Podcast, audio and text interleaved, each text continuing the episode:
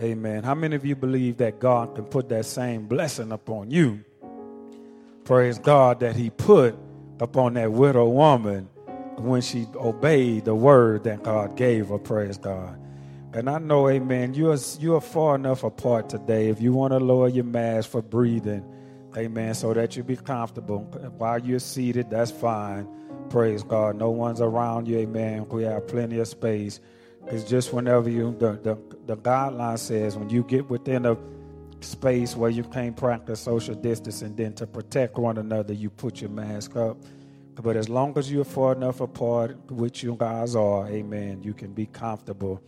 Amen. So let's go into the word, amen. Praise God. Let's go into the word today, amen, as we get ready to pray. And also, I want to say happy Father's Day to all of you in here today that are fathers.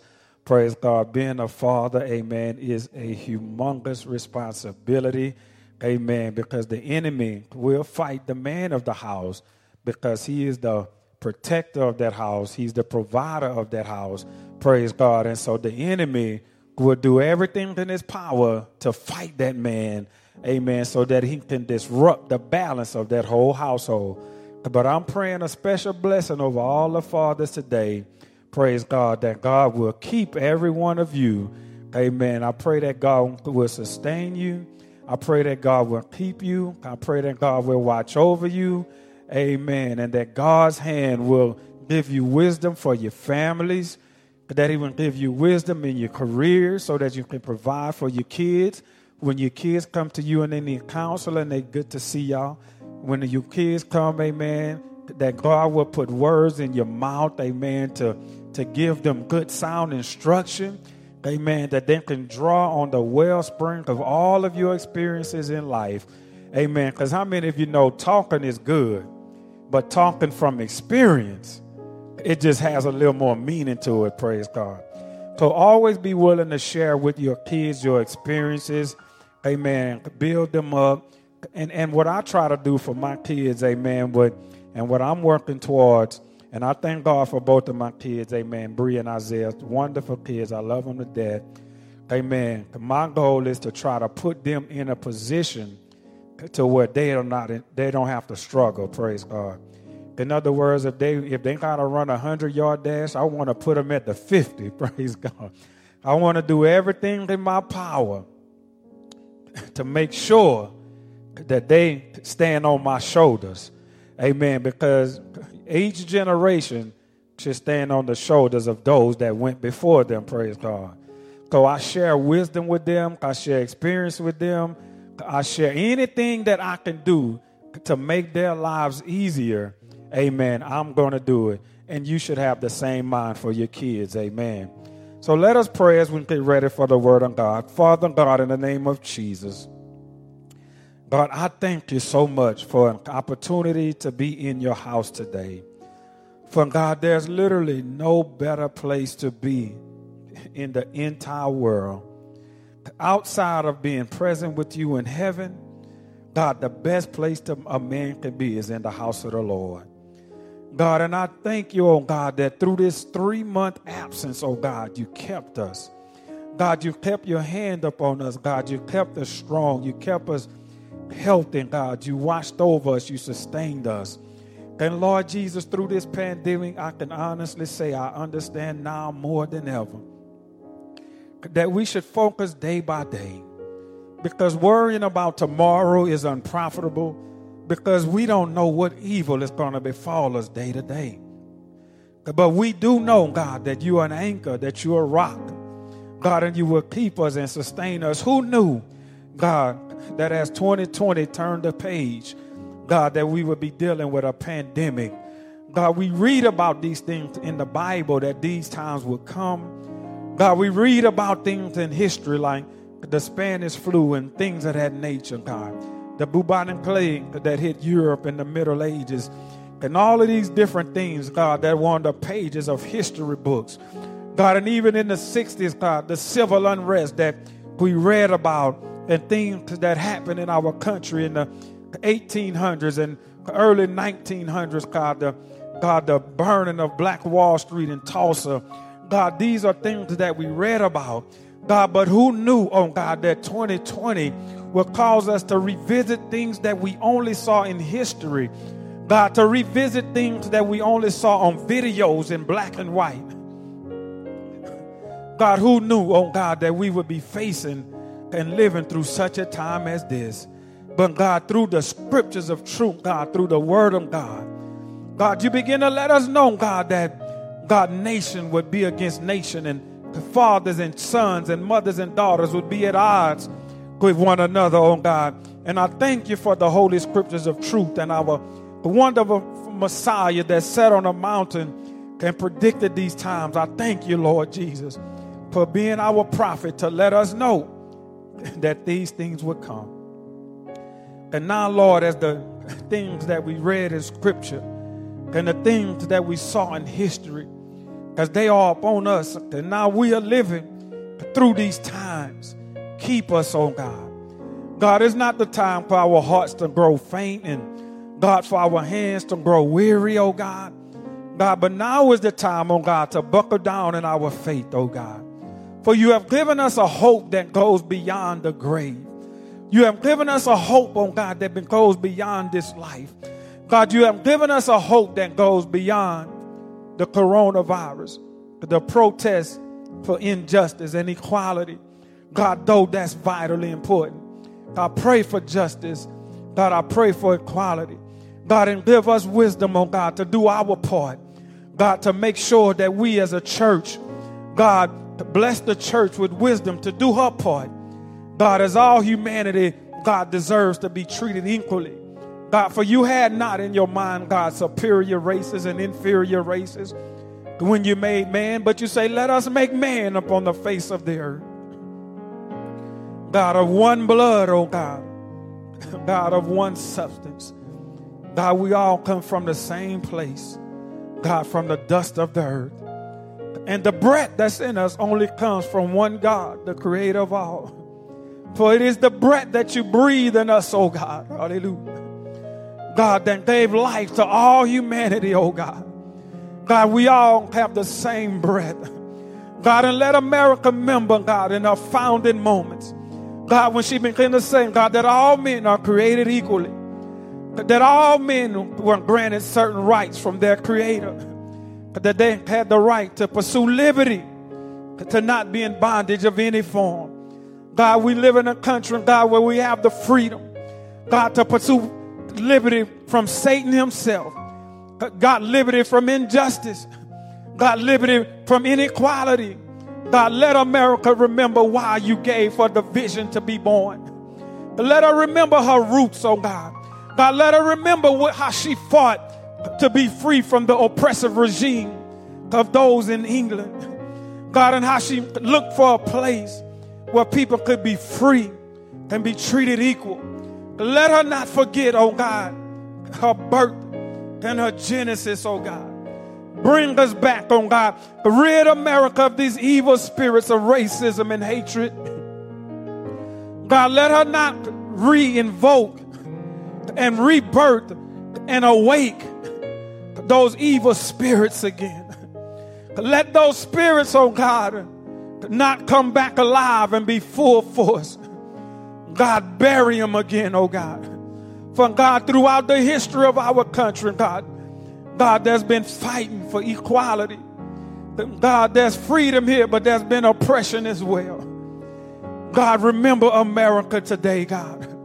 I lift her up before you. God, many people, oh God, God, all I know, God, I was born here, oh God, in 1977. But I know history, oh God. All of us, God, have different places of origins where our ancestors go. God, let America remember that all men are welcome in this country.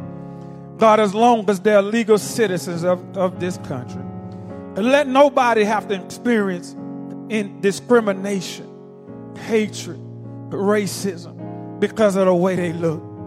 Oh God, that is not your will. God, that is not your heart. God, and I know, God, as you look down upon this country, God, even as you look down on the country of Sodom, God, and you look down upon the country of Gomorrah, God, you always know what's going on in every country, God. God, sometimes we forget, oh God, God, and we forget, God, that you don't sleep. We forget, God, that you sit high and you look down low. We forget, oh God, that you dispatch angels to watch over and to pay attention. And the Bible says, God, that you go up and down throughout the earth, beholding the good and the evil of the sons of men. Let us not forget, oh God, that there's a God in heaven. And one day, God, no matter whether you're a king, God, a president, God, a senator or a janitor, God, unemployed, homeless on the street, God, whether we're rich or whether we're poor and everywhere in between, there's a creator above us all. Let us not be arrogant like Nebuchadnezzar. Oh God, as Nebuchadnezzar looked out upon his kingdom, and he began to say, God, that it was his hands, God, that accumulated these things.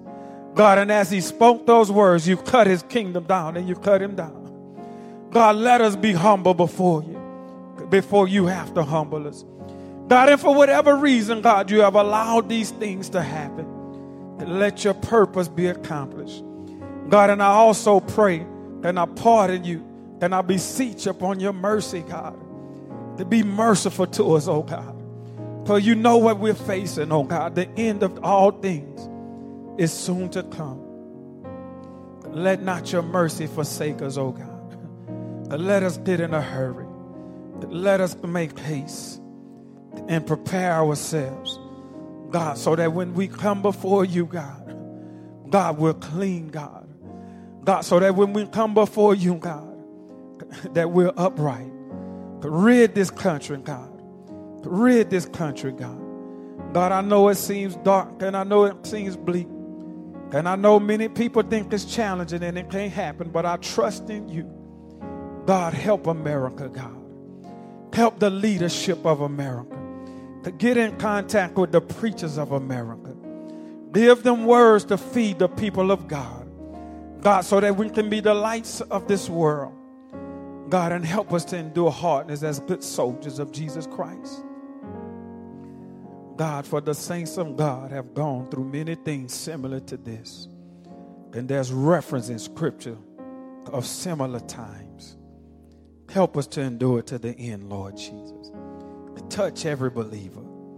Strengthen my brothers and sisters all over the globe that they would hang on and that they would be strong in the name of Jesus. And Father, I bind every spirit that would attempt to hinder the precious word of my Lord and Savior Jesus Christ. Let your word have free course today.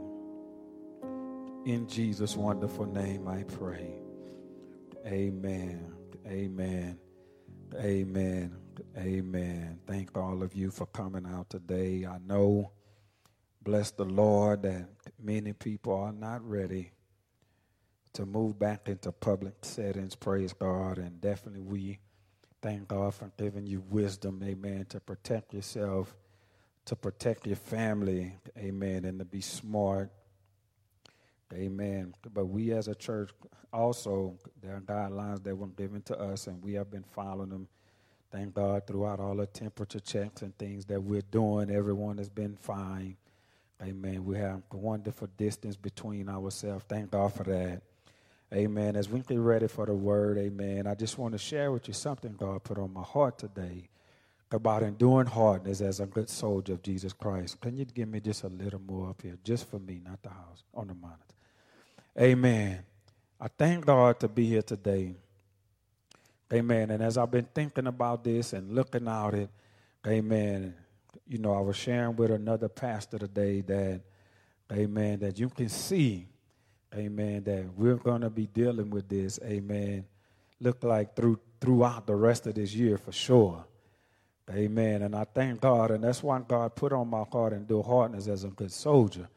Because, amen, 2020 has definitely been a year for ch- of challenges and a lot of things to endure. But God wants me to let you know it's not over yet. Praise God. And, and this thing has not passed. Don't let your guard down. Still stay smart, stay vigilant. Amen. Being wise doesn't mean you're being afraid. Amen. But Christians get colds, Christians catch flus. Amen. And but if we know these things and we know what guidelines and how to protect ourselves, amen, God gives us wisdom. Let us not, amen, just because everyone is doing what they feel free to do, amen. And you may have a government, the government's job, you know, that's a tough job. They're looking, trying to figure out how to balance uh, health care and keep the economy afloat. And you got to remember, there's human beings in government. And sometimes they may err on the side of where the money is. Amen. But you, as a human being, being in the kingdom of God, it is your responsibility to secure yourself. Even as John was preaching, he said, Save yourself from this untoward generation. So you got to make sure that you're doing what you feel comfortable doing to protect yourself. Praise God. So God want me to let you know, amen, that we're going to be dealing with this, amen, throughout the rest of this year. Amen. So when, when I talk about enduring hardness as a good soldier, don't think that because you see all of these things going out, just because people are saying, I'm going out and I'm going to do this and it's my right, that by you saying that's my right, that didn't tell Corona to go away. corona didn't go away because people deciding that they're going to resume their normal activities. Amen. So you still got to be smart and say, okay, just because people are deciding they want to get out, they still have no vaccine for that. Amen. And they're still working through that. And I've been praying, and you pray for doctors, and you pray for the scientists that God will give them insight. Because if God gives a cure, if God gives a vaccine, listen to me, that's strictly out of the mercy of God. That's strictly out of His mercy. And the only thing that lets me know that there will be another side to Corona, that it will pass, we don't know what it's going to look like, but according to the scriptures, the world or humanity won't end with a pandemic. That's not how God is going to destroy the world. If you know history, back in about 100 years ago, you had the Spanish flu killed a lot of people. But then humanity got past it. It lasted like four years or so. Amen. When you go back into the medieval times, with the bubonic plague that was in Europe, Amen. That killed a lot of people, but it passed. The scriptures did tell us that these things would come, but it did not say that that was the way the world was going to end. The beautiful thing about where we are, we have the prophecies of Christ to let us know that these things would happen. And then we also have several events throughout history from the time he spoke it to, to now to show us that what he spoke was true. So whenever we find ourselves in these times, we gotta allow the wisdom of God to govern us and guide us, praise God. So that's why you see us taking the precautions that we take. Amen. But God has let me know, and many people know, there will be another side to this. And, and God, we're going to get past it. Amen. How many of you know we're going to get past it? Amen. The Bible says that when you see the man of sin rise, now you know, okay, Christ is getting ready to come. But all of these things that we are doing right now, these are signs. These are things that are supposed to happen, praise God. Amen. So let's go into the Word of God and, and, and, and lean on the wisdom of God to give us guidance on how to function. Let's go to Second Timothy, praise God. Let's just walk through Second Timothy. We're going to go to chapter 2 praise God, verses 1 through 4. 2 Timothy chapter 2, verses 1 to 4. And it reads like this Thou therefore, my son, be strong in the grace that is in Christ Jesus. It says, And the things that thou hast heard of me among many witnesses, the same commit to faithful men who shall be able to teach others also. Verse 3 Thou therefore endure hardness as a good soldier of Jesus Christ. Verse 4 No man that warreth entangles himself with the affairs of this life, that he may please him who has called him to be a soldier. The beautiful thing about this passage of scriptures, he talks about the grace of God How many of you know the grace of God is like an all purpose agent that gives Christians the ability to be successful in any challenge that they're facing? Amen. Let me say that again. The grace of God, it gives Christians the ability to be successful, successful in any challenge that they're facing. In other words, the grace of God, it mutates. The grace of God, um, it's the Spirit of God. And it doesn't matter if you're trying to overcome a sin, if you're trying to overcome a temptation, if you're trying to overcome, if there's something you need to learn, if there's something that some insight that God wants to give you. The grace of God is what comes to you in that moment. And in that moment, the grace of God, it'll strengthen you, it'll teach you, it'll direct you, it'll keep you. Amen. The grace of God, when you tap into the grace of God, that is the guarantee that whatever you're facing, you're going to get the victory over it. Praise God. So Paul said, Be strong in the grace that is in Christ Jesus. Now, what I also like about this passage, he talked about a soldier. He mentioned it two times. The reason he brought up that soldier term is because when you're getting ready for warfare, when you're getting ready for difficulties, I just told you, according to the word of God, according to the Spirit, that we're going to be dealing with these challenging times minimum, at minimum, throughout the rest of this year. So, what you're seeing now, you're going to be dealing with it for at least until we turn the calendar year. So, how do you survive that? Number one, with the grace of God. Number two, embracing that that is a fact. Uh, don't be naive and don't wish for things to be different. The key to enduring hard times is to admit it that they are hard. Because you can't endure hard times while you're steadily in la la land acting like we're not dealing with this reality. I don't care how many people are going around acting like nothing's changed. Things have changed, and we are dealing with an invisible beast, praise God. And not only are we dealing with that, we're dealing with a lot of civil unrest. That's another challenge. And you're going to need the grace of God to help you keep your heart pure as you're dealing with these things of civil unrest. Just because, amen, you can, and let me give you some wisdom here. You can be sensitive to your, to your ethnicity and still be pure in heart. Paul, though he was out advancing the pure kingdom of God, and he was carrying a gospel that reached over ethnic lines, and he was going out there meeting people that was African, uh, Asian. He traveled throughout all of that known part of the world at that particular time, multiple times. But there was a time when he wrote that my heart's desire and prayer for Israel, he said, my kinsmen according to the flesh, was that they may be saved. What Paul was saying is, even though I'm called to a gospel that ministers to everybody, I'm still mindful of the plight of my kinsmen according to the flesh. So as Christians, there's nothing wrong with you having a sensitivity to your ethnicity, but also you cannot let your heart be contaminated with the prejudices of this world. You still called to be a Christian, though everybody has an ethnic background. And the scripture talk about how nation or ethnicity would be against ethnicity in this time.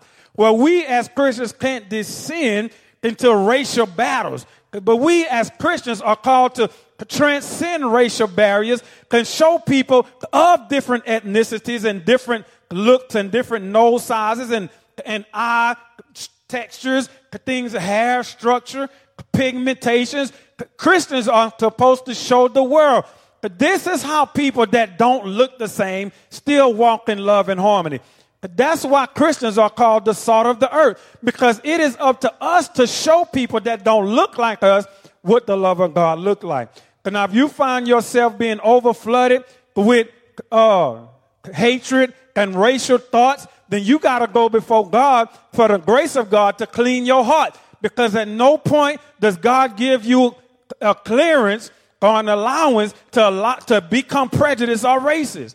I don't care how, how much injustice you think you see, you still called above that. Christians are called above the lines that the world function in, praise God.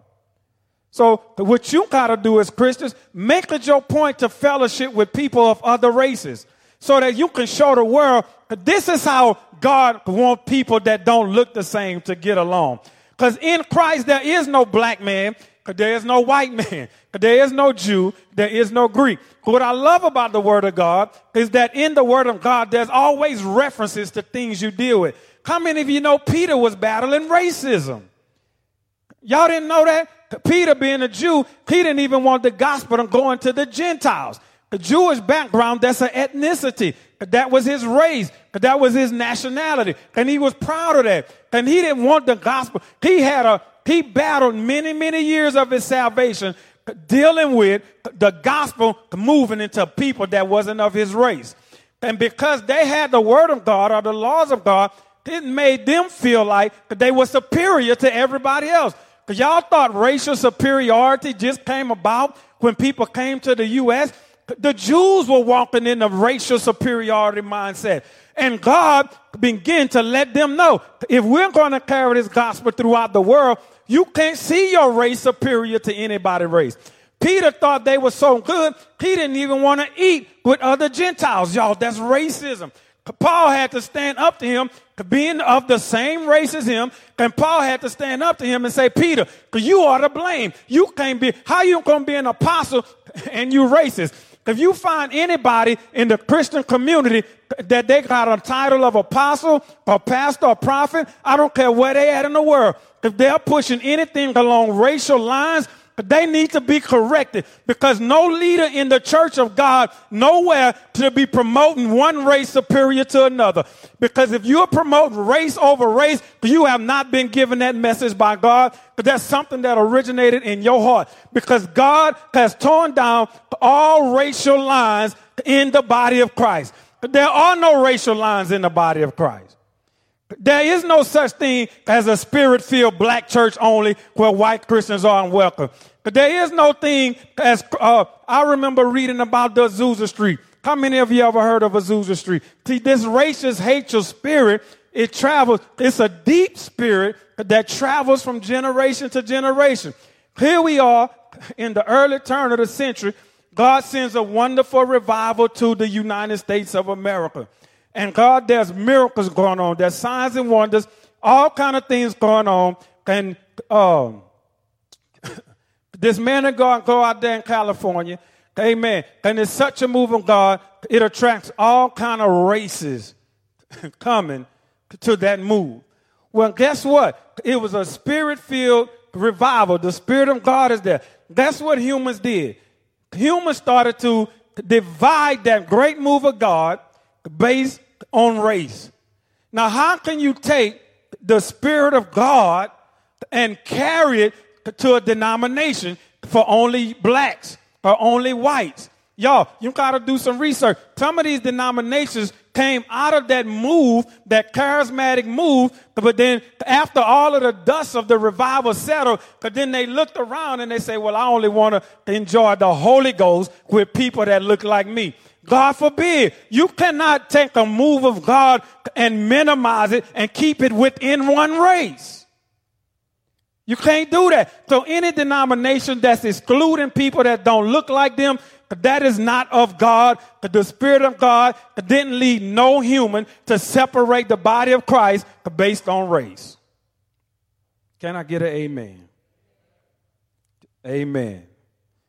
The Spirit of God will never lead people to, and not, will, not only will it divide, the Spirit of God will never lead somebody to divide based on where you go to church and things of that nature. Because the scripture talk about endeavoring to keep the unity of the body, to keep the body united, praise God. That's what the apostle Paul taught. And he used that word endeavoring. You know what that word endeavoring means? That means it takes a lot of effort to keep human beings together because human beings have egos. It, it takes a lot of work just to keep a family together, praise God. Much less multiple people, praise God. The Spirit of God will never lead you to divide. So here's Paul saying these terms. He say, endure hardness as a good soldier. So this is the word of the Lord. We're going to be dealing with this situation throughout minimum throughout the rest of this year. So govern yourself accordingly. Don't be foolish and think that you can let your guards down. Amen. Because we're still, we're in the, ma- in, in the midst of a major shift in this country, praise God. Our country is shifting, amen. And some people don't pay attention, but our country is shifting. Because there's some things that were tolerated that's not tolerated anymore, and that's good. Praise God. And that's good. And every now and then, you see major uh, bodies of society go through major shifts. And God is trying to get the attention of our country, praise God. And He's doing it. How many of you can agree with that? But we're going to be dealing with this, and church is going to look a little different, amen, throughout at least the rest of this year. So you need to buckle down in your salvation and make up in your mind that I don't, it don't matter to me what church looks like, what America's doing, what my coworkers are doing. I'm going to hold on to my faith in Christ. And when I come out on the other side of this, I'm still going to be walking in the Lord. But know this, that you're going to be dealing with this hardness and you got to govern yourself with the mind of a soldier because it's going to be challenging to come out of this pure, praise God. Amen. I don't want to lie to you. I don't want you to think things are just going to be so easy and you come out of this without feeling impact, without feeling blows, without getting bruised. Amen. But you got to learn how to get through hard times. How many of you know in the early church, can you imagine? All we did, think about this. All we did since March, we were able to have church online. Now think about this, what the early founding church went through. These people were coming to church. Let's just say they were coming to church in March. And this man walked in the church and he started grabbing you out of your pews and bringing you to the Lafayette Parish jail on simply because you was in church serving Christ. That's what Paul was doing. He was going in people's houses that saying they were believers. He was going everywhere people were gathered and they were going out leading a charge to grab people out of their houses while they were doing Bible study, while they were having church. Can you imagine, Josh, you standing up here singing your song and a man or the police walking church? While you got the mic in your hand and all you saying is write it on the tables of my heart, your intentions are pure, your heart is in the right place, and they grab you and you go through police brutality simply because you just standing in church praising God? And the church was dismantled. And the saints started running to other cities. We didn't even have to do that. We had to maneuver to online service for three months. And a lot of people haven't been able to endure that. And these people were some of them were killed for that. None of us had to resist the blood. We, all we had to do was stay out of the way of Corona. No physical damage, nobody coming threatening our lives. We just were not able to gather for 90 days, praise God. We got to get stronger as Christians in America because America gives you a lot of freedoms and liberties. And what happens with that is it also presents a lot of opportunities for you to get involved in various sins. Sin can be, he told Cain, he said, if you don't stay on top of your game, sin lies at the door. And so it is in America. If you let your guards down in this country, you can find sin anywhere. Praise God. And more so when you can't gather in church like you're accustomed to, praise God. So you gotta ask God to give you the right mentality to be able to endure these times and to keep your family and keep you healthy and keep you strong, praise God. So that you can endure this time until we get to this next season. Praise God. praise God. So let's go here. So he said, endure hardness as a good soldier. Now let's go over here to the book of Romans, chapter 8. Book of Romans, chapter 8. And I just want to deposit this in your mind, praise God, because you're going to need this to attitude. Amen. Romans chapter 8, verse 35 to 39. Romans chapter 8, verse 35 to 39. Praise God.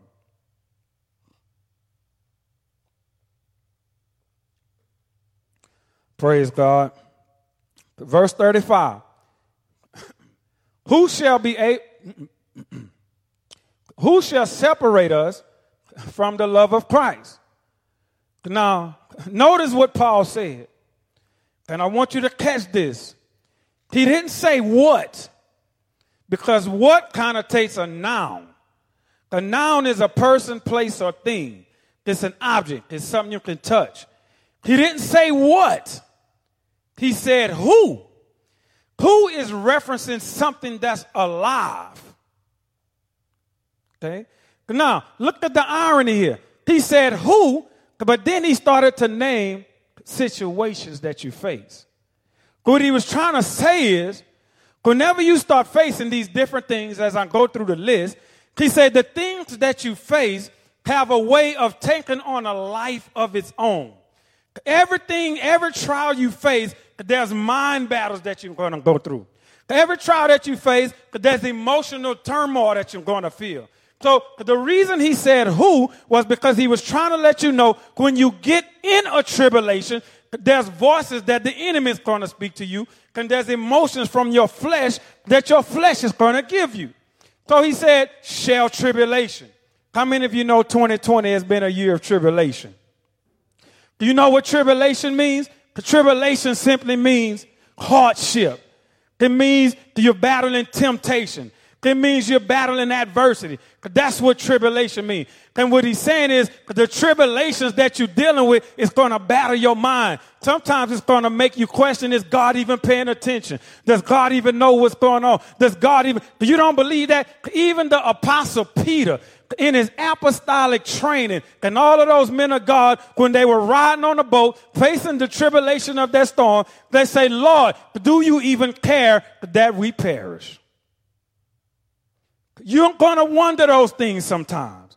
When you're in tribulations, you're going to wonder, does God even pay attention? Does, of course God pays attention. Of course God knows. But God doesn't blank your mind so that your mind doesn't race. And he doesn't make your emotions go away. You're going to feel all of these things as you face in tribulations. Praise God. How many of you ever felt anxiety this year in 2020? I'm going to go on and raise my hand. You know why? Because Jesus did. You can't be proud and say, I'm just going through this and it don't bother me. When Jesus himself was in the garden and the angel had to come strengthen him. But the only way you can find peace in God is when you go before God and admit that God, I'm not going to let this tribulation separate me from your love, but I do feel the effects of it. It is bothering me. See, you don't have to go before God like you're not being affected by the things that you see on TV. But you got to be honest and say, God, I'm, I'm anxious. God, I'm, I'm concerned. God, I'm, and then through that, then God can send an angel to come and comfort you, praise God.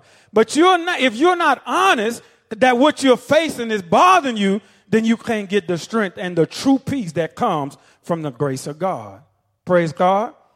He said, or distress, or persecution, or famine, I think about the term famine because right now in the U.S., our unemployment rate through this it shot up.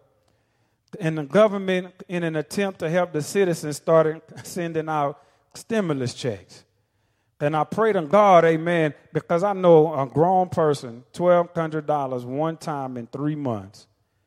Really, how far can that go? And I'm, you got to be thankful for whatever you get but the reason I'm saying that is because the government can only do so much. When you're going and you're dealing with famines, you got to trust in God. How many of you know the people of God dealt with famines? You have a government that you live in, of course, in the United States, but the ultimate government that you live in is the kingdom of God. And in the kingdom of God, He will make sure that the needs of His people are met. But just because you're facing a famine and the famine starts to bother you and you start to wonder where your provision is coming from, you got to learn how to go to God in the midst of your famine. See, a lot of people let their famines make their faith shake. And a lot of people, when they don't have much, then they start to question, is it worth being a Christian? Instead of going before God, how many of you know Christian people through our scripture dealt with famines? See, this is what I learned. Whenever I was young in God, and whenever I was a young man, this is what I this is how I live. I would make a lot of money and I would spend a lot of money. Though the Bible teaches you to save, and though the Bible teaches you to prepare for the future, and though the Bible lets you know that famines and things of that nature would happen, I was a young man. I had never had experience with those type of things. So when 2008 came, how many of you remember 2008, the Great Recession? How many of you remember that? See, some of them didn't even raise their hand. They were so young, all they knew is that mom and dad made sure there was th- things in the refrigerator. See, some of you, if you in your 20s, you were probably 8 to 10 years old in 08. But now, this one right here, this may be your first time dealing with this. But this is not, this is the second time I've seen something like this. So what I learned in the first time is if you're living a good life, don't think it's always going to be like that because things can change. God told Joseph all the way back in Genesis. He said, Joseph, there's going to be seven years of plenty, and then there's going to be seven years of famine. He said, and Joseph was a godly man. But look at the wisdom God gave Joseph. He said, take 20% of what you're making in your good times and find you a special place to put it can he say when the famine comes, you're going to be sustained and you're going to be able to help other people. You can't spend everything you make when times are good. Pray. Can I get an amen? So if God is blessing you, then make sure you got a stash somewhere because when things are not so good, then you're going to be able to survive. And not only will you be able to survive, you'll be able to help other people. But don't let tribulation, distresses, persecutions, or famines, nakedness, peril, things it is, make you question your faith.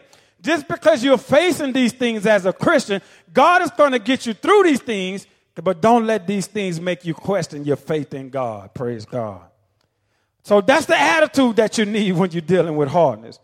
Verse 36 says this Paul said, As it is written, for thy sake, we are killed all the day long, and we are counted as sheep for the slaughter. He said, But in all these things, we are more than conquerors through him that loves us. Look at what he's saying. Even this situation that we're finding ourselves right now, God can still cause us to conquer this thing that we're facing.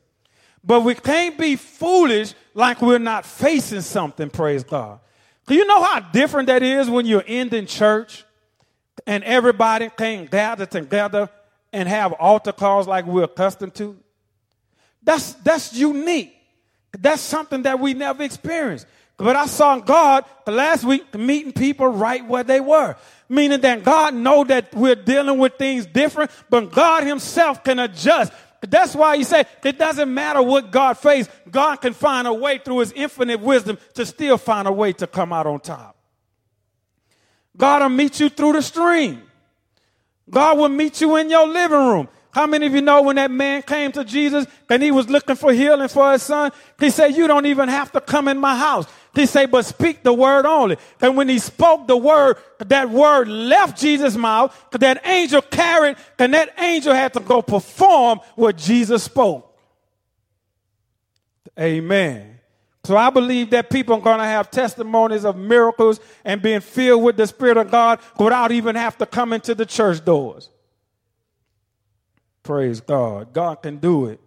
He said, but in all these things we're more than conquerors through him that loves us. Look what he says. Praise God. He say, now this is the mind that you're going to need to endure this hard time that we're facing.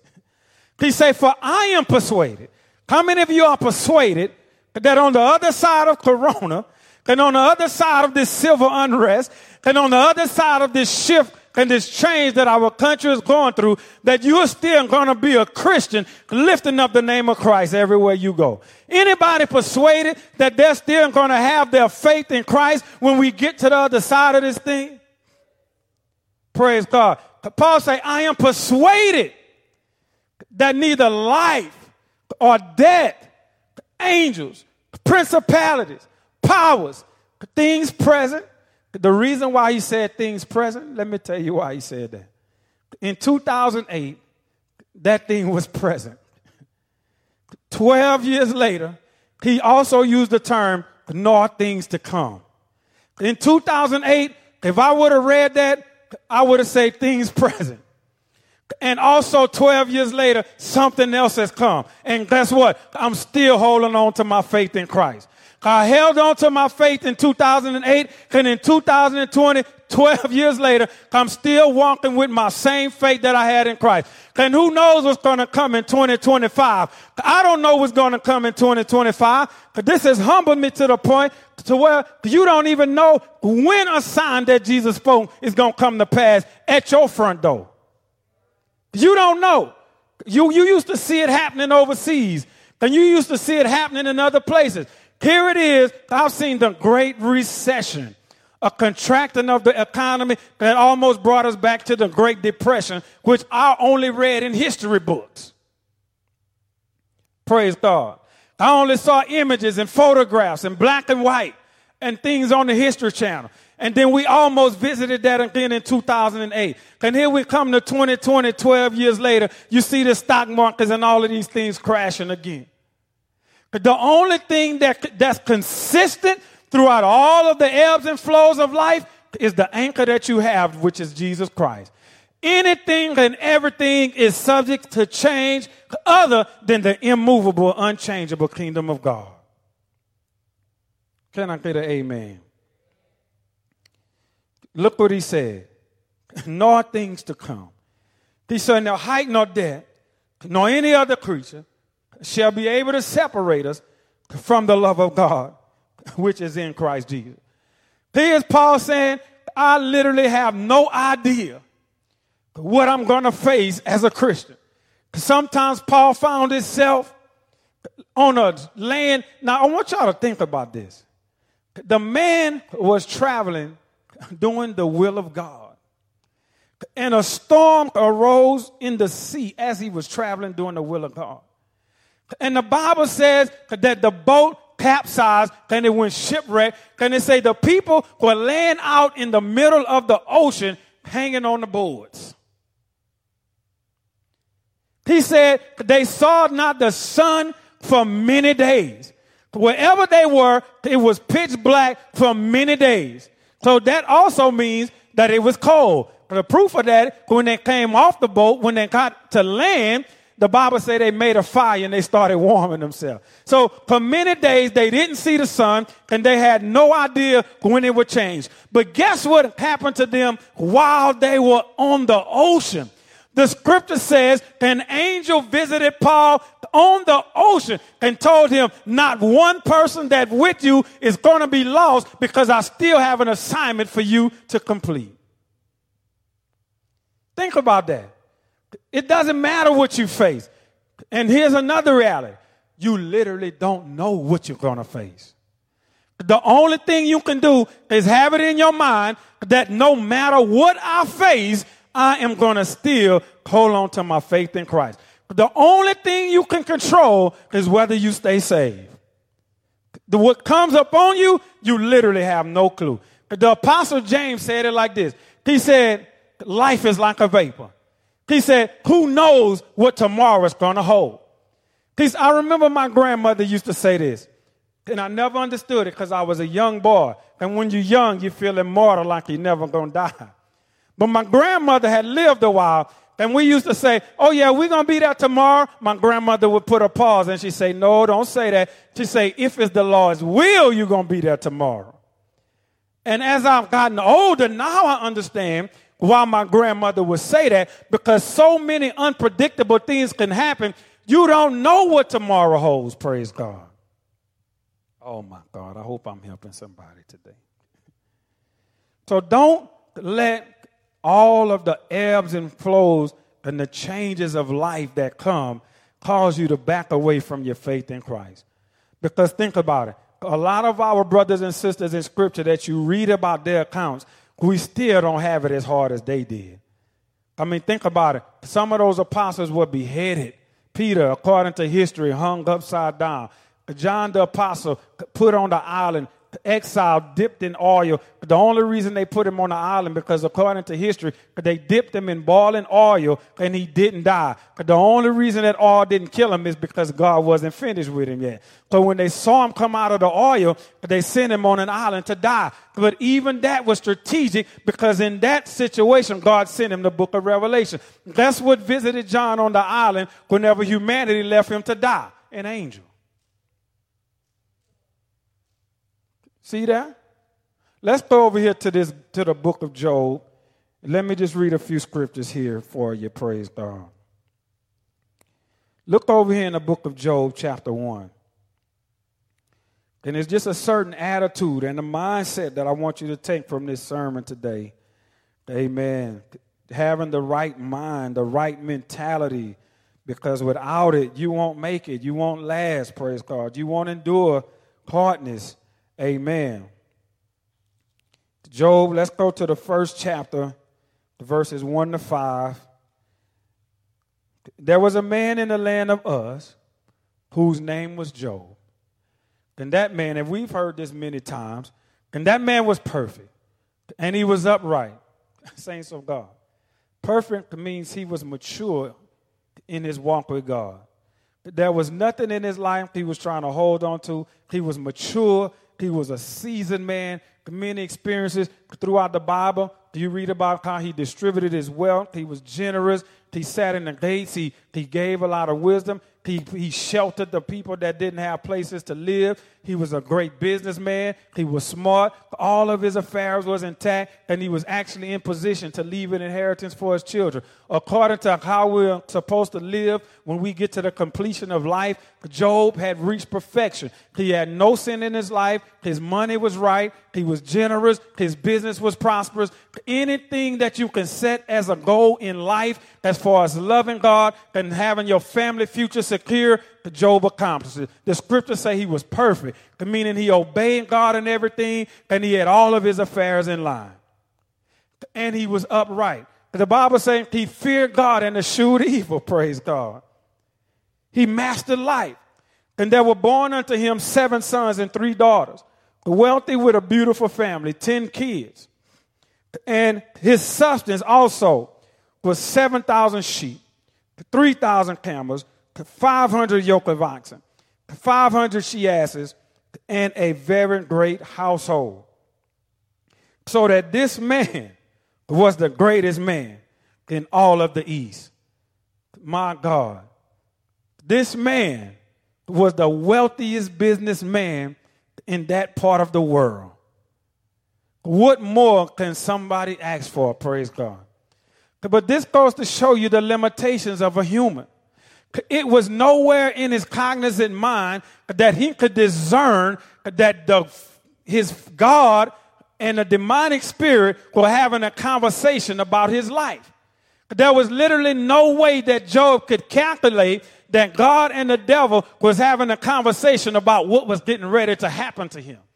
And it just goes to show you at the limitations of a human. You can do everything in your power to make sure everything that you can control is intact. But the reality is there's powers higher than you that can disrupt your life at any time. It's similar to you going step on an ant pile. You ever saw these ants, how they go and they spend all of this time carrying materials bigger than their body weight, and they build these mounds for their family, and a human just come by, they're stronger, they're superior in strength, and just look at the pile, and just out of pure, just because they can, they just stomp on the pile. And all of the time and the labor that it took those ants to secure this home for their families and get their live. Even the scriptures bragged on the ant and say how wise they were that in the summertime they lay up for the wintertime. So the ant literally did everything in his power to secure their family life. And here comes a human being one day and just and all of a sudden, you see those ants scrambling all over the place. And they're like, I worked all of this time to get this prepared. And then guess what? After the ants get through the emotional turmoil, that all of what they built is lost, they assess the damage, and guess what they do? They go back to work and start building again.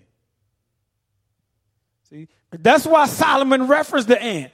Because the ant can take hardships and they can take their hard work being stepped on, and then they don't know no other attitude but to go back to work and rebuild. You'll come back in a week or two later and you'll see that they moved the pile because they may be thinking, okay, well, maybe we just put it in the wrong spot.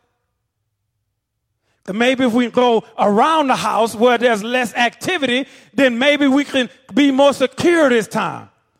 But that's just wisdom living in them. So should you be as a human. If you suffered any kind of loss through this through this catastrophe, can don't that don't mean you get depressed? Can that don't mean you give up? Can that don't mean you throw in the towel? You just take the lessons that you learn from these hard times. And when you start rebuilding your life, build it different next time.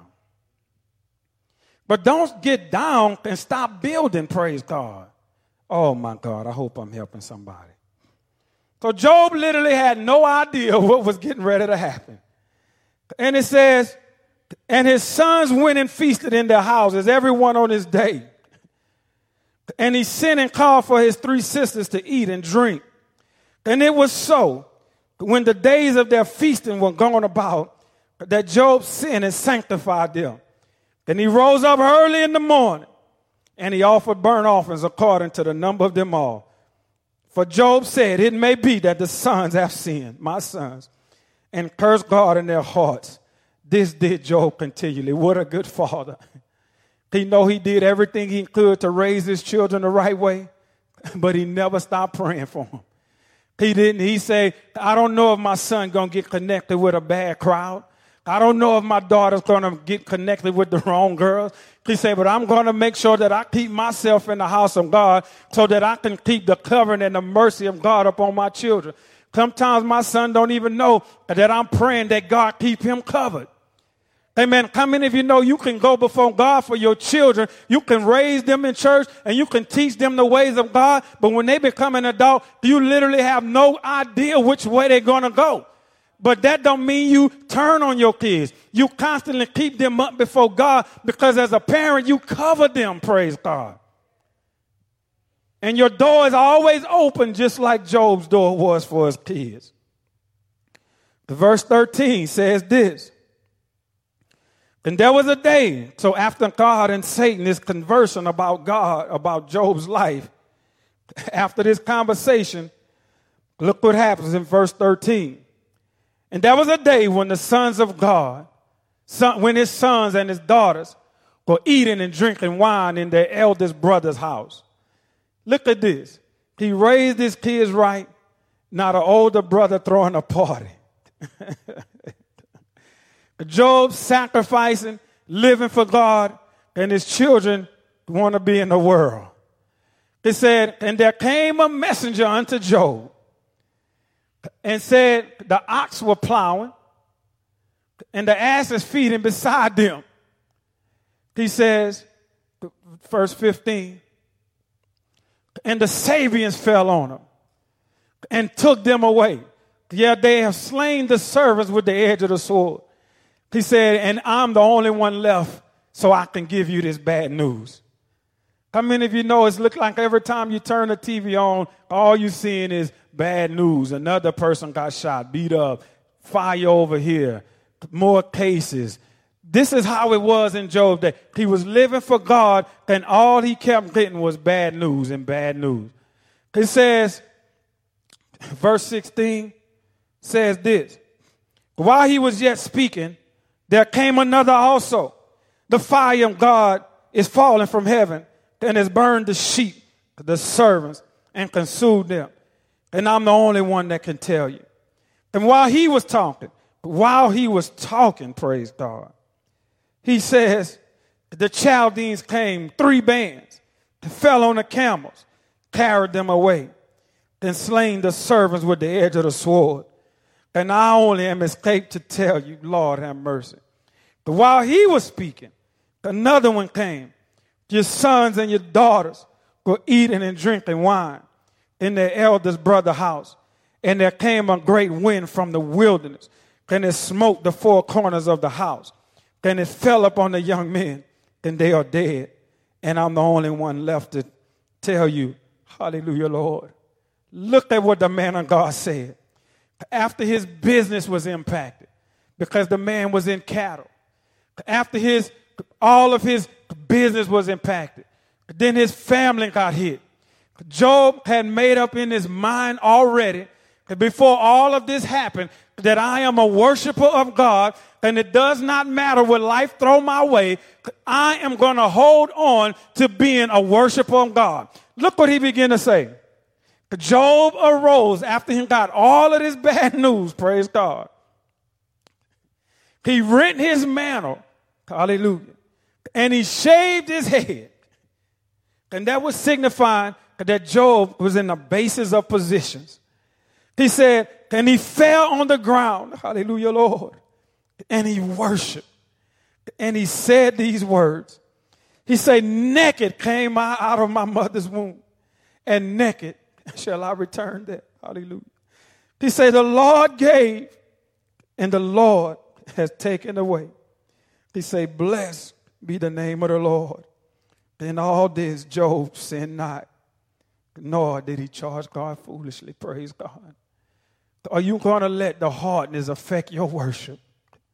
Are you going to let the things that you're facing cause you to hold your worship back from God? None of you have called me and said, Pastor, I lost a child. None of you have called me and said, Pastor, I've lost my income. Nobody from here has called me and told me anything remotely close to what Job dealt with. So how can Job maintain his worship? Can you allow the things that you're facing in 2020 to choke your worship out? It does not matter if we have to resort to just going back to having church online until we get past it. You should still be a worshiper of God. If you're going to let the things that you face impact your worship, then you have to seriously question how much you love God. Because if you really love God, you're not going to let a temporary breach in the way we worship stop you from worshiping. You can't connect your worship to being able to come to church. True worshipers worship in the bedroom. True worshipers worship in the car. True worship worship on their job when they can only get five minutes to sneak away in the bathroom and put on that song and just lift up a praise to God. When you a true worshiper, you don't have to wait till you get to church to worship God. True worshipers don't need a praise team to prime them up. Because a praise team is just a participant in your worship. But true worshipers enter into his courts with praise and thanksgiving. A true worshiper don't need the energy of a praise team to get them going. That's like somebody needing a crowd to shoot basketball. If you need a crowd to shoot basketball, then you're not a real hoop head. Because a real hoophead that love the game so much, they'll go to the park by themselves and just for the love of the game, they can spend two, three hours just working on their craft. Want to know how I know? Because that was me. I didn't need to wait for everybody to come to the park for me to say. When I was a teenager, everybody knew. You can ask my brother. My basketball had a name. You know why? Because I loved the game. I slept with it. It's my idol. See? So when you love God, it doesn't matter what's going on around you. It don't matter. It don't matter. Your mind is already made up that it doesn't matter what it looks like. I am a worshiper. Look what Job said. Job said, I am a worshiper. Because Job said you can affect my business, you can affect my income, you can affect my family, but you're not going to affect my worship. Job said my worship is not going to change. He said I am not a conditional worshiper, I am a real worshiper. A real worshiper thrives in times of adversity. Because in times of adversity, that's when you're closer to God. And that's when God is closest to you. True worshiper Job was a true worshiper. See, if you're letting what you're dealing with impact your energy level when you come to the house of God, then you got to say, Am I really a true worshiper? Y'all, I don't wait till I get to church to enter into the presence of God. The presence of God is mobile. The presence of God can be wherever I am. And I literally love being in church. Like is the most peaceful place in the world for me. But I don't wait till I get here to be a worshiper.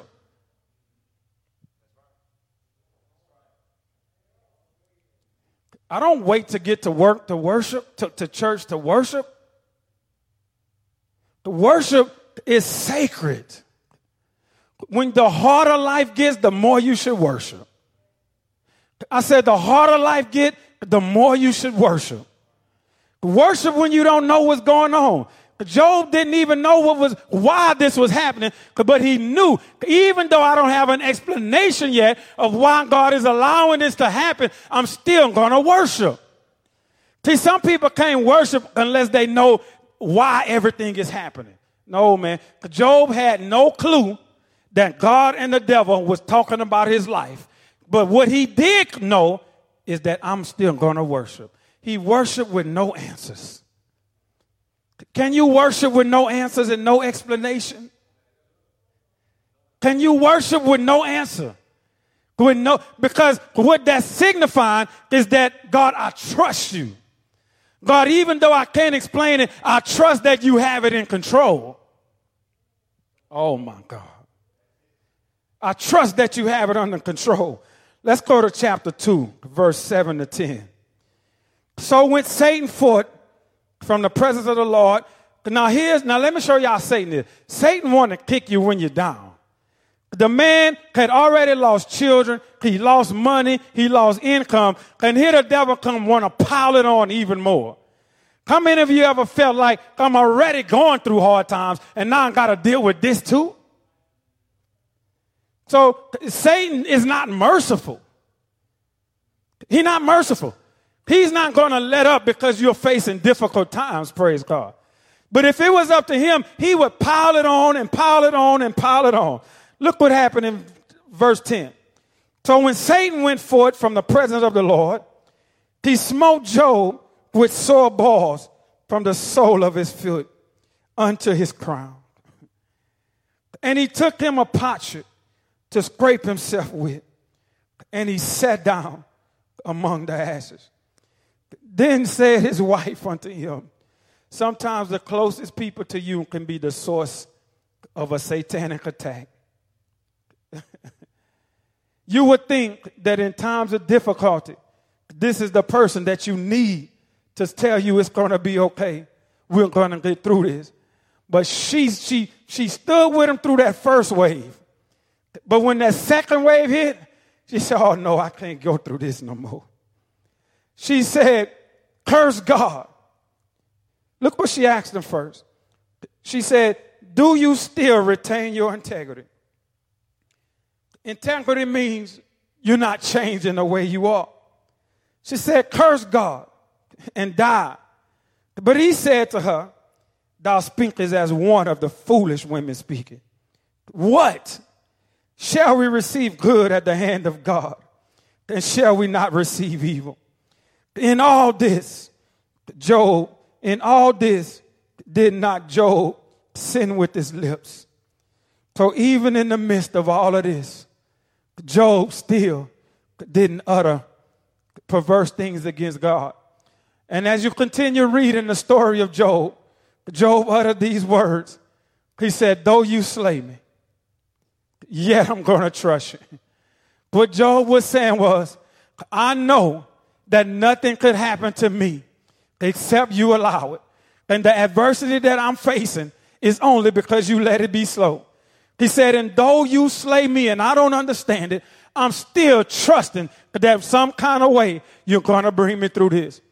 And then the scripture said this as you move to the end of the book, the scripture says God spoke to Job and it said, Job, I'm going to turn your captivity. Or in other words, I'm going to release you from this season that you're going through. God hasn't released the captivity of that corona, this chokehold that corona has on society just yet. But one day God is going to release the captivity of humanity from the chokehold that the corona has on it. But until he does, then we're going to have to trust him. And we can't say anything foolish. We can't say anything out of the way, but we're going to have to trust that God know what he's doing and we're going to have to trust him until God releases the captivity of corona on mankind. We're going to maintain our integrity. We're not going to fall back. We're not going to let anything stop us from being a true worshiper. But for right now, corona has a captivity on mankind. And when God decides to move it, then He's going to release it. When God decides to move it.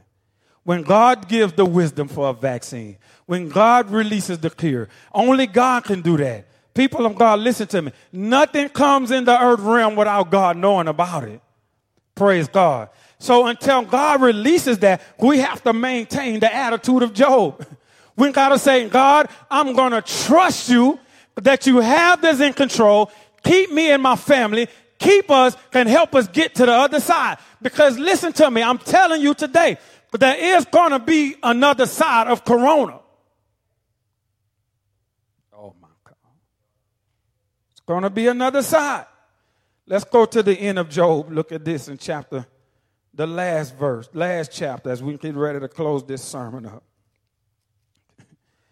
There is going to be a close. But for right now, God, the corona has a captivity. And I want y'all to listen to because there's a prophetic undertone to what I'm telling you today. I want y'all to catch it.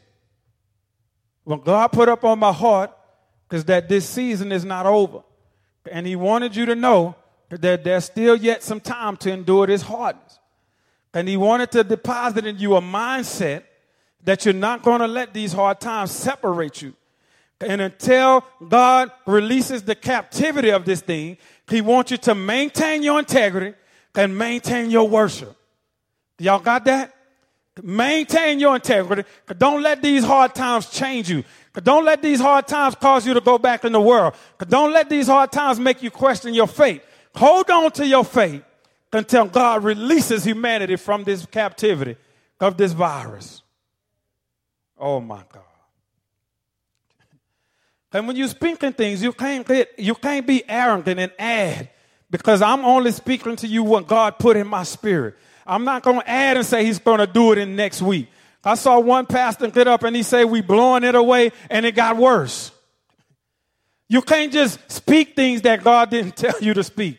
The man stood up in the pulpit, millions of people watching. He said, Corona, we blowing you away, and it starts spiking. Now, how many people gonna go back and check him and say, I thought we blew it away? People won't do that because they're going to let the name of this person keep them in a position where they don't realize they got to fact check that. Look what the Bible says. They say, let the prophet speak, but let another judge. No human being in the earth realm can speak something without it being judged. If somebody speaks something, then you gotta judge it to make sure that God is the originator. How do you know? If it come to pass, then God spoke it. So Corona has not been blown away yet. That just simply means God didn't speak it. Lord have mercy, Jesus. Let the prophet speak, but then let another judge. That's your responsibility. Your responsibility as the Christian community is to judge what's being spoken to you. Even Paul, when he found himself over there, I think it was in Berea, he came out there as an apostle, eloquent, speaking the word of God, understood the mystery of the faith according to the portion that was given to him. When he came across those people, they say, Paul, I've heard literally everything you had to say. But we'll be back tomorrow to let you know if we believe you. So what they did, they took what Paul spoke and they gathered amongst themselves and they broke down all of their notes. And then they came back and they said, you spoke the truth. See, you can't release your amen. You can't release your agreement until you judge it. Baby Christians are tossed. See, the scriptures even let you know what level you on. He say that you be no more children tossed to and fro. See, if you let everything you hear toss your mind and toss your emotions and rattle your faith, because then you're at the baby child level in Christianity. But a mature Christian is going to take everything that they hear and they're going to compare it to scriptures and then they'll release an amen. It may take you a week before you give an amen. Can we be responsible like that? Huh? Can you be that responsible? The scriptures say, let the prophet speak. If somebody feel like God has given them something to speak, let them speak. But don't you say amen just because that's your friend. Don't you say amen just because Pastor LJ said it. You go back and you compare it to that word, and then you say, okay, that's in the Bible. Amen. That's how mature That's how they, even when Paul came in Berea, that's what they did. And then Paul, the scriptures testified and it said, the people of Berea were noble. See, noble means respectable. See, when you want to be a, a mature Christian, you got to fact check everything you hear, praise God. Oh my God, I hope I'm helping the body of Christ today. All right, so look what happened over here as we get ready to close. Look what happened. Now I'm telling you, God didn't speak and say it's going to end in three months. He didn't tell me that. And He didn't tell me it's going to end in six months. He didn't tell me that. I'm just giving you the portion of what He put on my heart that this, this captivity is still on society. And when he get ready to release it, he will. Whatever his objective is, whatever his purpose is for it, he's sovereign. He created this world. He can chastise it and discipline it whenever he get ready. But our job as believers, I won't even say our job. Our posture and attitude is, though you slay me, yet I'm going to trust you. I'm not going to charge you foolishly. I'm going to believe that you know what you're doing. I'm going to believe that you know why this has come. I'm going to believe that all things work together for good for them that love God. I'm going to believe that this civil unrest that's going on in America, there's going to be some good that come out of it. Why is there going to be some good? Because the Bible says that all things work together for good for them that love God. Think about it. If you got a sickness in your body, how many times you sicknesses were discovered in your body because you had an accident doing something else? You could have had a sickness in your body just there and you didn't even know, but you hit your foot on something. And because you hit your foot on something, you go to the doctor and they start running tests and checking your vitals and they discover, hey, we need to run more tests. America needed some more tests run on it because a lot of people were saying that she's past racism, because she's past this and she passed that. But God said, oh no, there's an undertone of hatred in there and I need something to disrupt this. I need to get this infection out. I need to get the pus out of this country. And the only way I can get to the bottom of this and get under this surface I need something to disrupt it so I can bring to the forefront what's really underneath the surface. See, we had a, a brutality occurred, but then it caused a disruption all over the world, people protesting injustice. God saw the pro, God saw the hearts of men were still not loving one another. And he used this situation to bring to light the deep seated hatred that's still living in this creature. And he purging it. God is attempting to purge these spirits out. And he want to use the church to have a, so in this season, as God has allowed this to come upon the earth, but then we got to be wise until it pass. It's going to pass, y'all. I know it's going to pass because the scriptures didn't say a pandemic would end the world. If the scriptures would have said a virus would end the world, then we could say that. But the scriptures didn't say that. The scriptures said that when the man of sin comes, then you're going to see Christ coming after that.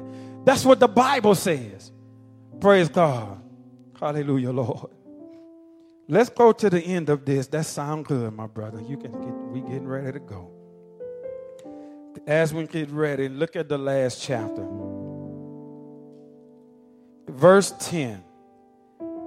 And the Lord turned the captivity of Job when he prayed for his friends.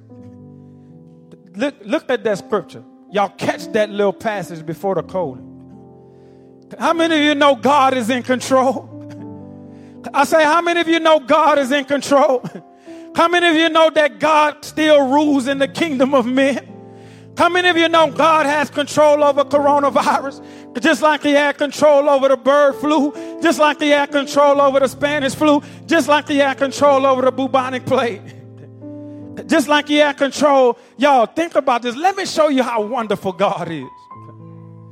People were talking about how the hurricane season was getting ready to be very aggressive because it was hot and a tropical storm popped up and came kind of early. We were already dealing with corona. We were already dealing with protests. And then a tropical storm came.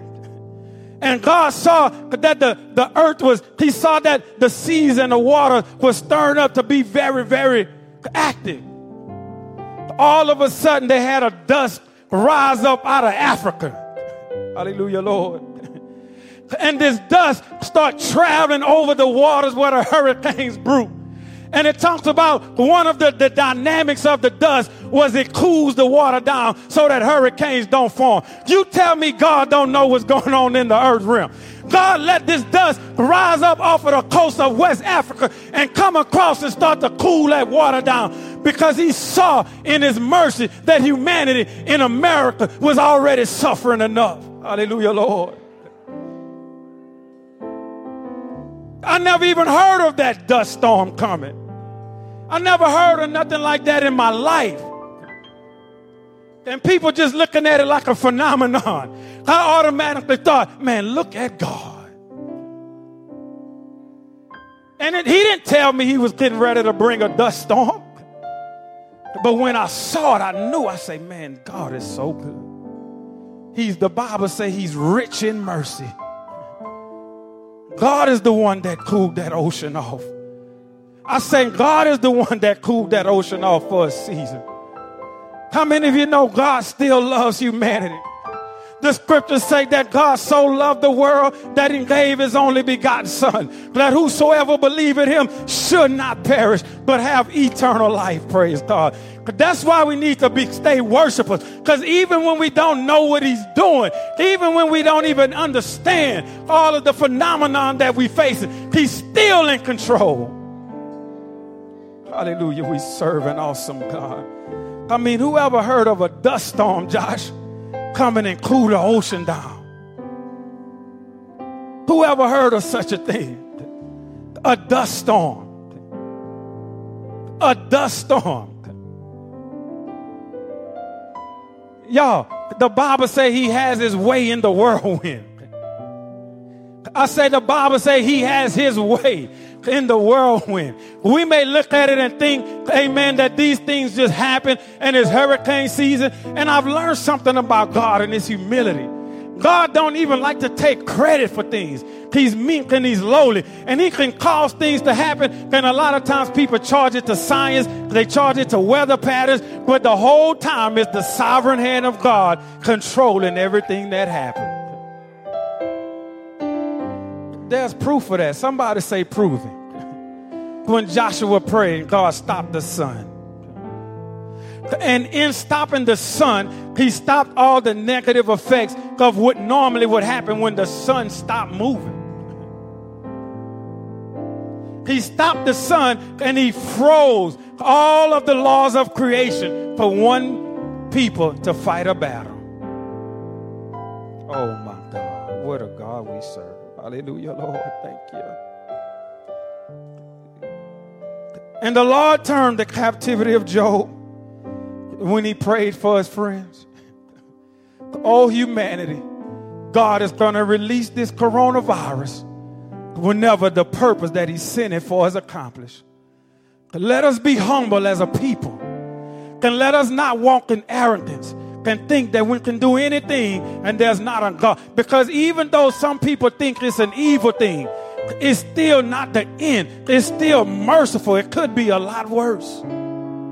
Hallelujah, Lord. And God is going to turn the captivity of it.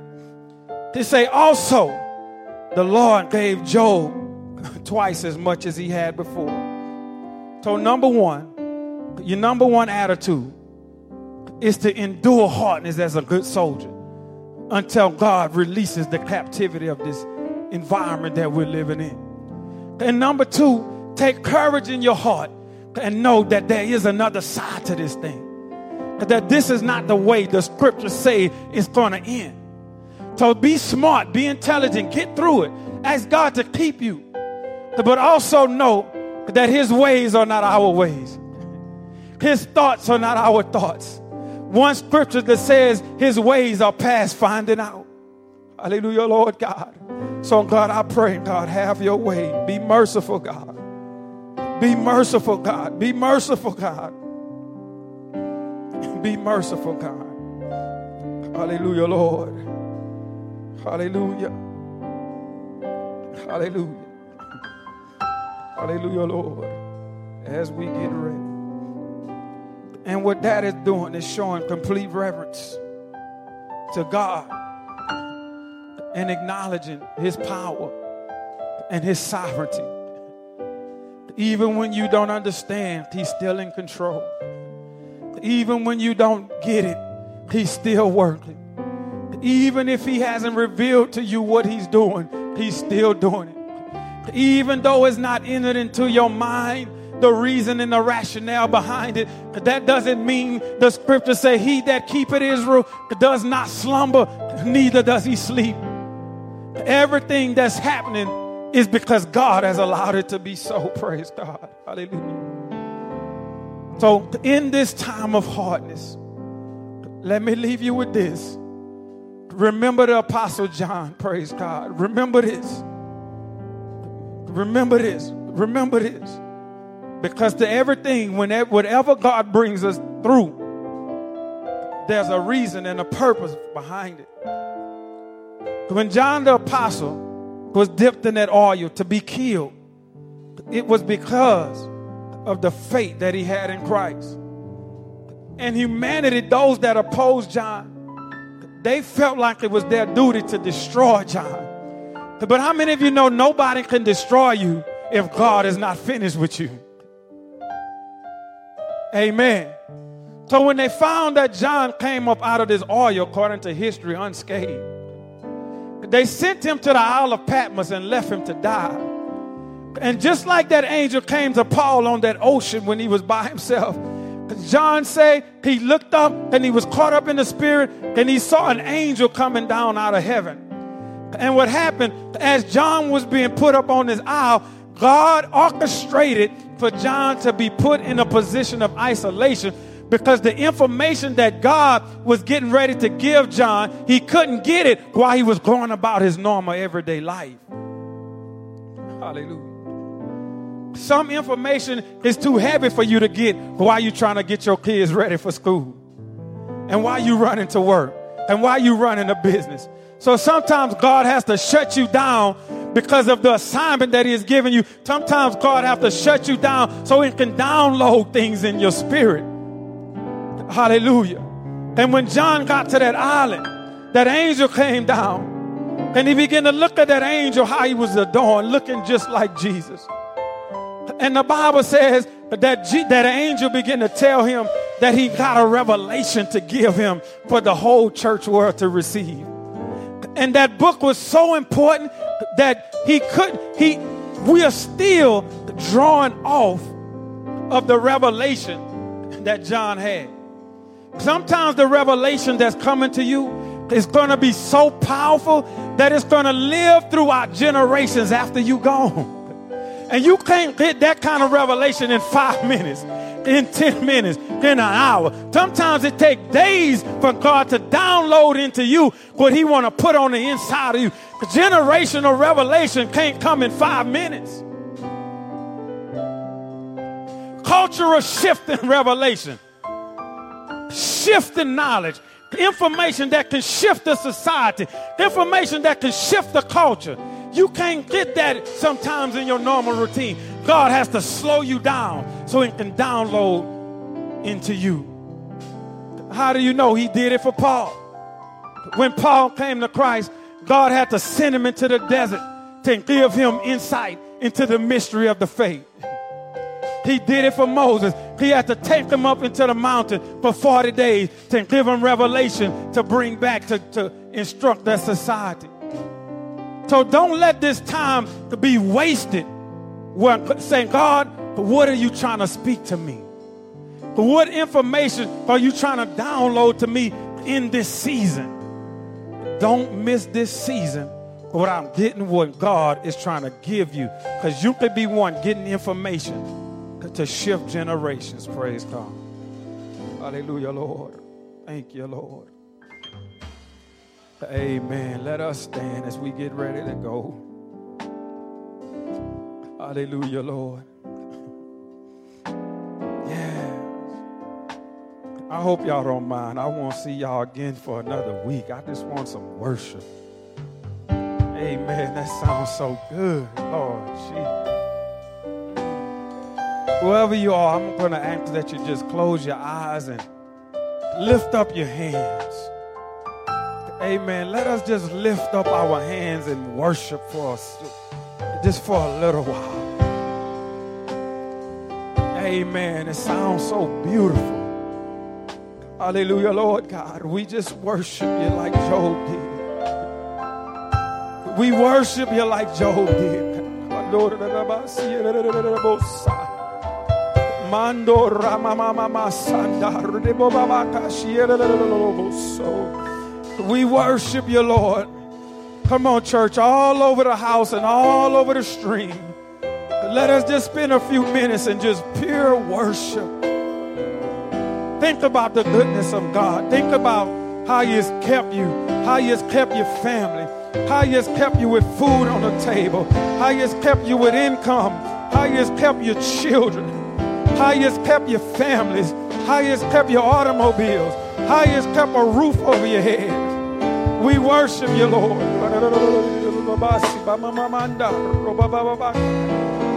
Thank you for keeping my health. Thank you for the health of my wife. Thank you for the health of my daughter. Thank you for the health of my son. Thank you for providing for me and my family. God, for it is you that has provided and not we ourselves. Thank you for health and strength. Thank you for courtesy, automotive group that God provided a place for me to go to make income. Thank you for Lafayette Parish School Board. God, that kept the doors open for my wife to make income. Thank you for keeping us, God, with food on the table. Thank you for Ashley Furniture, God, so that my son can go and work to provide for himself. God, thank you for blessing my daughter, God, with Spirit of Faith Christian Center to have employment to provide. Thank you for blessing Keelan, God, with work, God, with income, God. Thank you, Lord. Thank you, Lord. Thank you, Lord. Thank you, Lord. Thank you, Lord. God, I thank you, Lord. God, I thank you, Lord.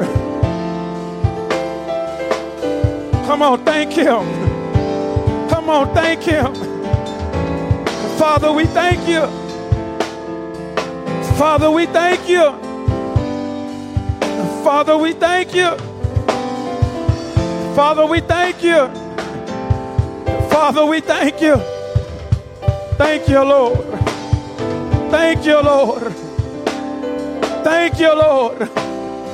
Thank you, God. Ando ramamama so. Thank you, God. Oh God, I thank you, Lord. Oh God, I thank you, God. God, I thank you, God. God, I thank you, God. God, I thank you, God. Hallelujah, Lord. I'm grateful. I'm grateful. I'm grateful. Grateful. Come on, saints. Come on, saints. Let us thank Him. Give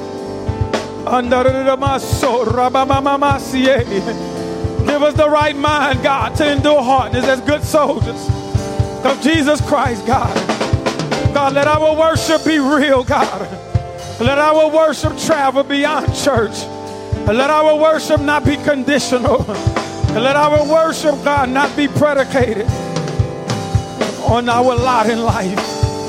Come on, church, thank Him. Come on, come on. Our Savior, the presence of God. Hallelujah.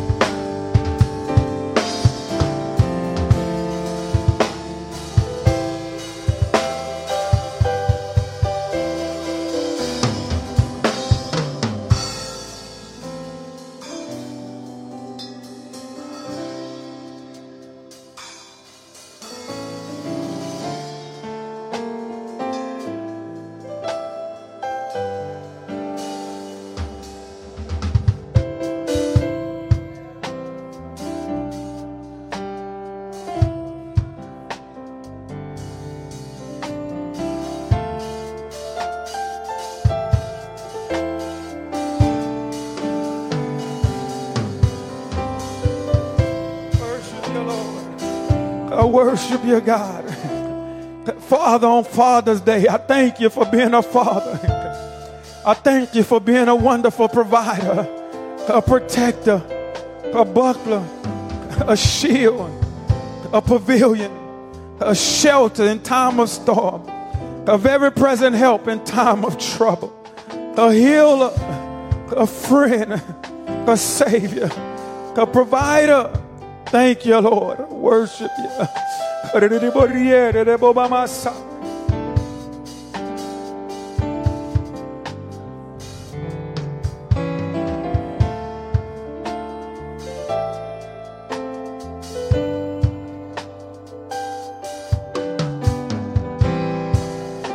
And Father, forgive us of our sin, God. God, if we committed any sin, God, this week, God, if any believer charged you foolishly, have mercy. God, for sometimes, God, we don't understand. God, sometimes we get weak along the way. God, sometimes the battle gets strong. And sometimes we buckle, we wilter. Forgive us. Sometimes we let the pressures of sin pull us back. We repent today. We apologize because you've been a sovereign God. You've been a good God. You've been a merciful God. You've been a wonderful God. We thank you. Oh, God. Just a few more moments. Amen. Just a few more moments. Y'all just worship with me. I'm just enjoying the presence of God. I'm just enjoying the presence of the Lord right now. Hallelujah, Lord.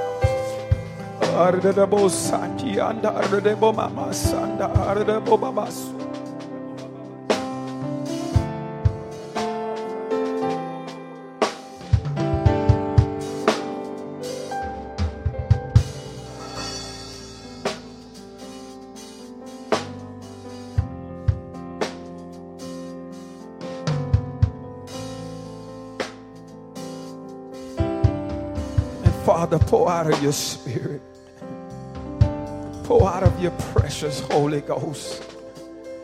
Let the precious Holy Ghost of God. Let the precious Holy Ghost of God breathe on us, God. Breathe on us, God. Breathe on us, God. That we may be clean. Breathe on us, God. Breathe upon us, God abundantly pardon our sin. Abundantly pardon. And Father, because you're rich in mercy, let compassion touch your heart for this earth. God, release a vaccine, release healing, release wisdom, release insight, heal the land. Father, you said if your people would humble themselves and pray, that you would forgive their sin and you would heal the land. God, the land is sick, God. God, the land is infested, God. God, not only with a virus, but with hatred. There's a spiritual disease in the land as well, God. There's a physical disease, but there's also a spiritual disease. Hatred and injustice and racism. God, that's diseases at the heart of men, God. God, heal it, oh God, through your word.